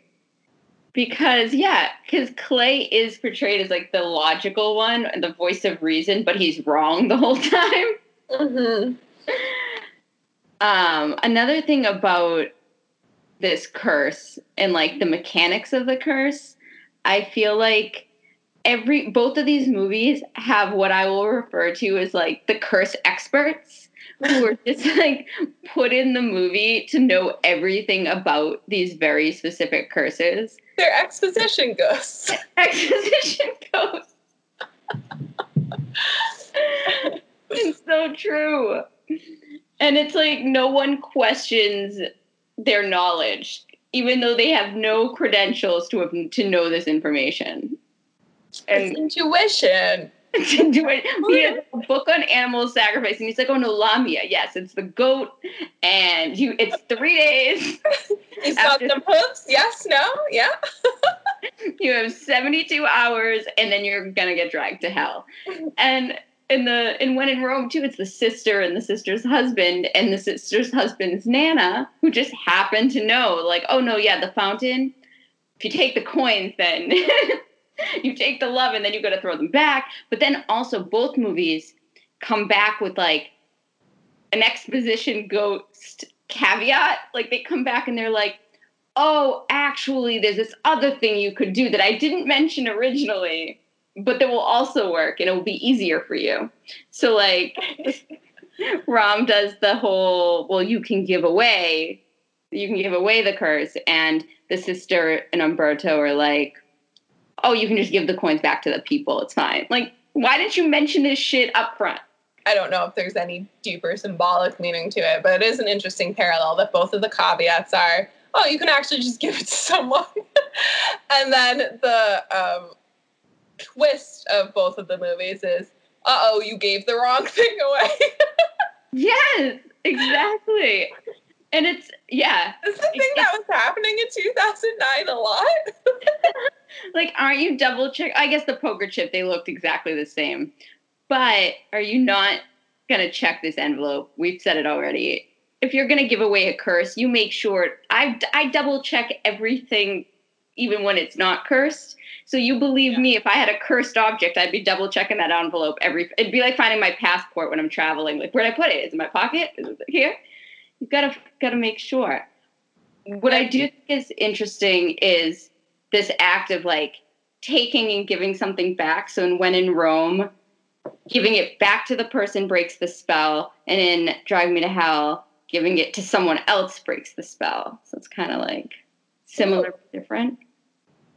But I think both of them have this idea of like taking what isn't yours, which I think is is interesting when we talk about like the greater theme theme being for both of them kind of like women outstepping their bounds in some ways and then also being punished for taking what isn't theirs through their ambition is kind of interesting. But i think it's also one thing that struck me about both of these is that I, watching drag me to hell uh, maybe because of the times we're in but it really struck me that it's i mean we've kind of established it's a little surreal in the way it uses its horror and its comedy. But there's a certain level of realism that comes with the main plot being Mrs. Ganush going to ask for a housing extension. And this is in 2009, right after like the housing crisis and in the middle of the Great Recession. And When in Rome seems to like completely ignore that. But I think it's interesting that both of these movies made during this time kind of address the impossibility of the American dream almost in response to that time period. Yeah, that's really interesting. Yeah, and I do, it's definitely more visible in Drag Me to Hell because in When in Rome, you have two pretty well off characters she's a museum curator at the Guggenheim and he's like an ex football player. So, and now I think he's a Yeah. newscaster or a news writer or some sort of. Also, her parents must just have bad money because they pulled off that wedding in Italy right in front of like this famous Italian landmark in like two days' notice, and like everyone had like set bridesmaids dresses, and uh, she's wearing um Louboutin heels. Yeah, money was no issue for any of those characters. So I feel like they really, you know, it's there in the undertones of like the American dream being unattainable, but at the same time, you don't really see it like you see it in Drag Me to Hell with that very like real um, character. I guess that's very similar to I feel like when you look at like genres in movies and the depression, you have the rise of horror starting with like Frankenstein and Dracula in the early 30s and then the monster movies, which are like gritty parallels for what's actually going on in the world. And then you just got like musicals. Like we're just gonna make really big sets and we're gonna dance, nothing's wrong. and I feel like this kind of like captures us for like our time period a little bit. This juxtaposition. we only we just picked the worst example. Like I'm sure there are movies like rom coms from the you know 2009 2010 that were way better examples than this one. oh, in terms of ignoring reality, we might have nailed it. True. Um, another thing that I thought was interesting is looking at the way the relationships function. So you have Beth and Nick and Chris and Clay. And I feel like, you know, the relationships are very, uh, the dynamics are very similar and different at the same time. I can't really. Well, I, I think you had a good point earlier where you brought up that uh, both of these movies have women that rely on the men to save them a lot and that kind of like need these men to problem solve for them. I think what happens is in Drag Me to Hell, Clay does become the person who is, you know, necessitating all the big things that are happening. So even though he doesn't really believe her, he's the one shelling out the money for even the psychic in the beginning when she goes to get her fortune read. He's the one that pays. Although he doesn't want to pay until she goes, That's fine, I'll pay for it. And she reaches for his wallet. And he's like, Oh, okay, fine, but come down. Like, don't embarrass me like this whole pay for you. Jesus. like, all right, one gen. And but then he shells out the 10 grand too and he doesn't really believe her. And that's like a, you know, a hefty sum. But yeah, basically without his money, she wouldn't have been able to go to the medium. She wouldn't have been able to, you know, do any of these things that are basically carrying the plot forward. And similarly in When in Rome, you have Nick kind of necessitating, you know, her big show. She kind of gives up on the show. She's like, oh no, love, I'm in love now, so it doesn't matter anymore. And he gives the portrait or the photograph to get her career back on track. I think the difference is that Beth kind of pushes back on getting the help. I mean, she she obviously doesn't need the help financially as much. It's just there to really cement Nick as the one who's kind of giving her I don't know, like he's being the man like stereotype. I think I think both of them help in non-financial ways as well though. Where like even with Nick, like straight off the bat, he's doing the translations, he's helping her with the vase. I feel like there's like this weird thing in When in Rome where like the first like 20 minutes are very exposition packed and then the middle hours like she's stopped. And then the last like 10 minutes something happens again. So like I don't know what happens in the middle. But he does have like some actions too. And I think Clay does as well, where like consistently, even non-financially, he's um when she first gets assaulted in the car, he's he sets up the whole car thing. There are like so many lines that are just like, okay, well, like I set up for you to have a rental car. I have to go back to meet the guy who's towing your car. This is your new like he, there's a lot of stuff. Like every scene, I feel like he has something he's done for her that sets things up, financial or otherwise. He does also have a line where he explicitly addresses like on the day I met you that I realized, or like before I realized I loved you, I told myself I would do whatever it takes to keep this girl safe. So I do wonder, like, from that perspective, like, there obviously it's problematic that like these female characters who in some ways have a ton of agency are also like the plots moving forward by the men. Yeah. Even though they have so much agency, but then also the stereotype of like women falling in love with men who can save them and men falling in love with women who they think they can help and then feeling powerful through that, which is obviously bad. Yeah, I think you hit the nail on the head. That whole that is one of the tropes I hate the most is like men trying to save women in movies or being the what they think like finding the woman that needs the saving. yeah, I hate that trope in real life too. Yeah. yeah, it's pretty shitty. I think as someone who never needed saving, it it really like burns me because I'm like I feel like I suffer because of the fact that I don't need that from somebody. And I do think there's a favor towards the women that do kind of need that. You just can't win.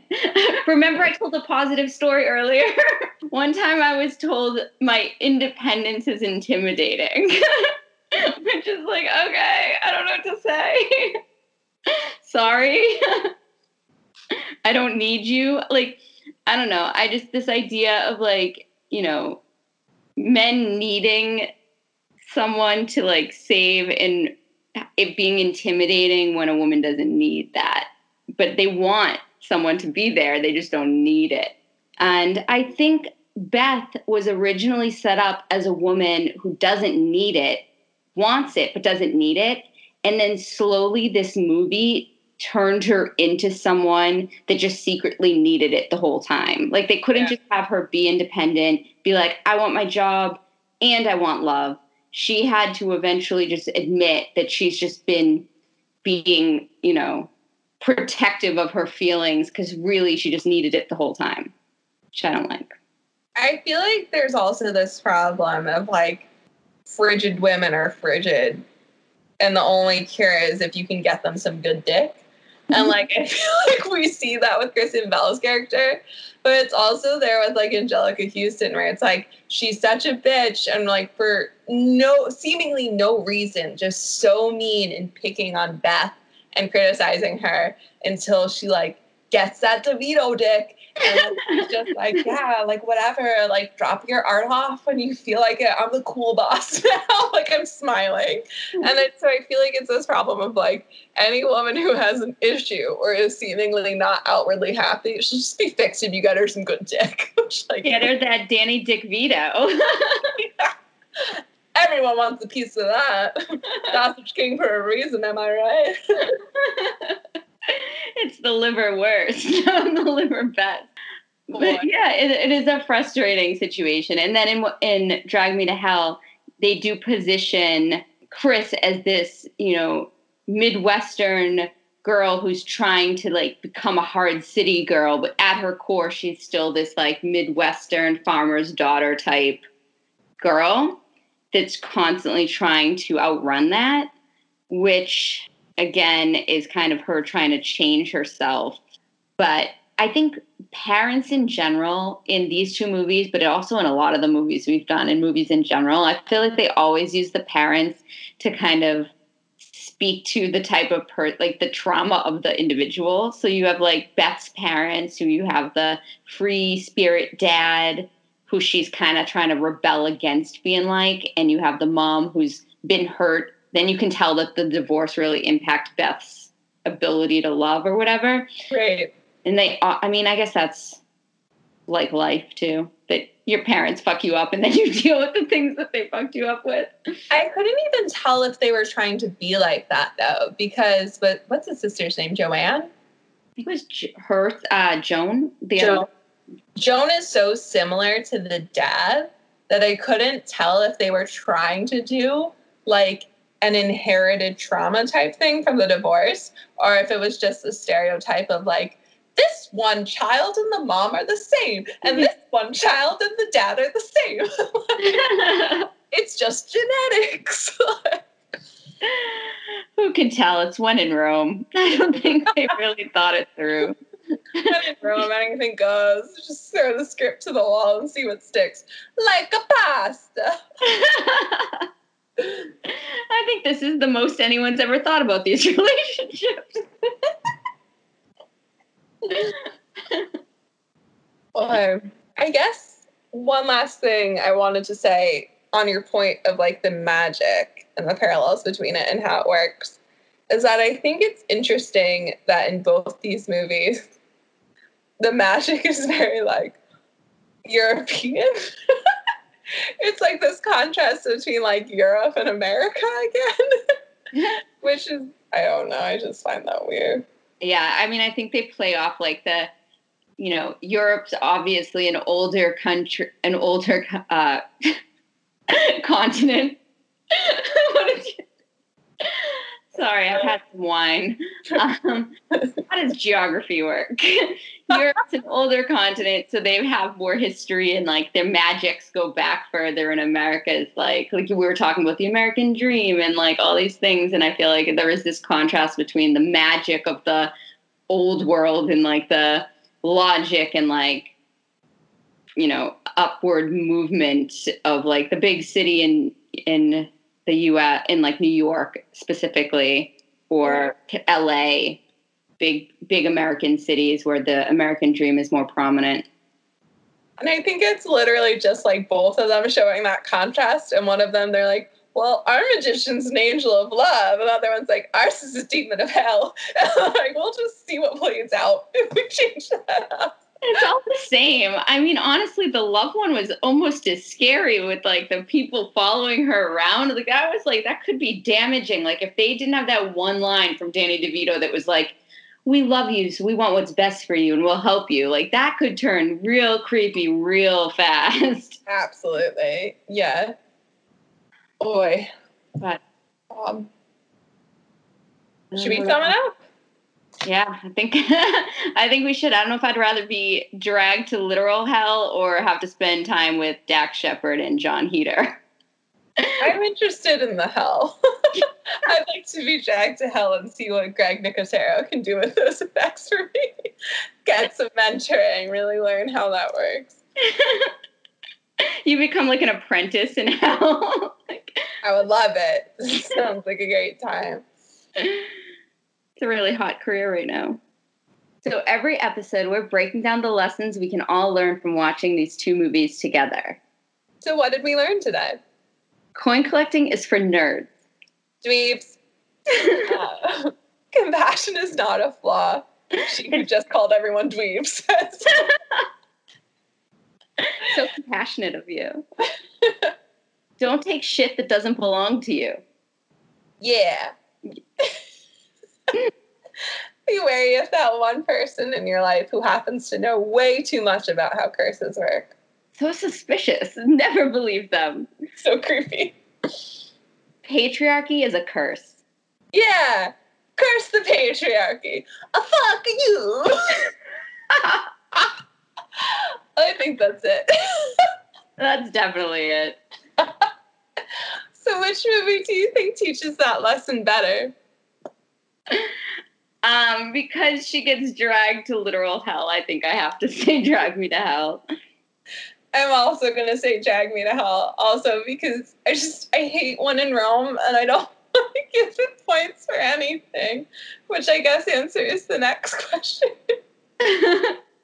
I feel like both give the, like the lesson a good um really get it across and I think when in Rome, really having four men aggressively chase you through New York for a length of time really gets that point across pretty well. But yeah, getting dragged to literal hell for me really um for, for trying to use patriarchal patriarchal norms to your benefit and then getting dragged to hell for it. I think uh, it really really drags the point home. drags the I don't know. Drags the point right to hell. it's like she did what you asked, patriarchy. Can she live? Nope. nope, she cannot. Literally, no, she cannot. so you already answered which movie did you enjoy more, and I'm just going to echo that. The although Drag Me to Hell wasn't my favorite horror movie, I liked it exponentially more than When in Rome. I liked everything I've ever watched in history of movies more than When in Rome. Amen. well, I think that, I think that covers it. I think so too. Until next time, I'm Amanda. And I'm Tara. And remember, all spare in love and gore. Bye. Fuck you. Arrivederci. Who's this? Your liverwurst nightmare, pal. Oh no. And I'm gonna go touch other people in the restaurant.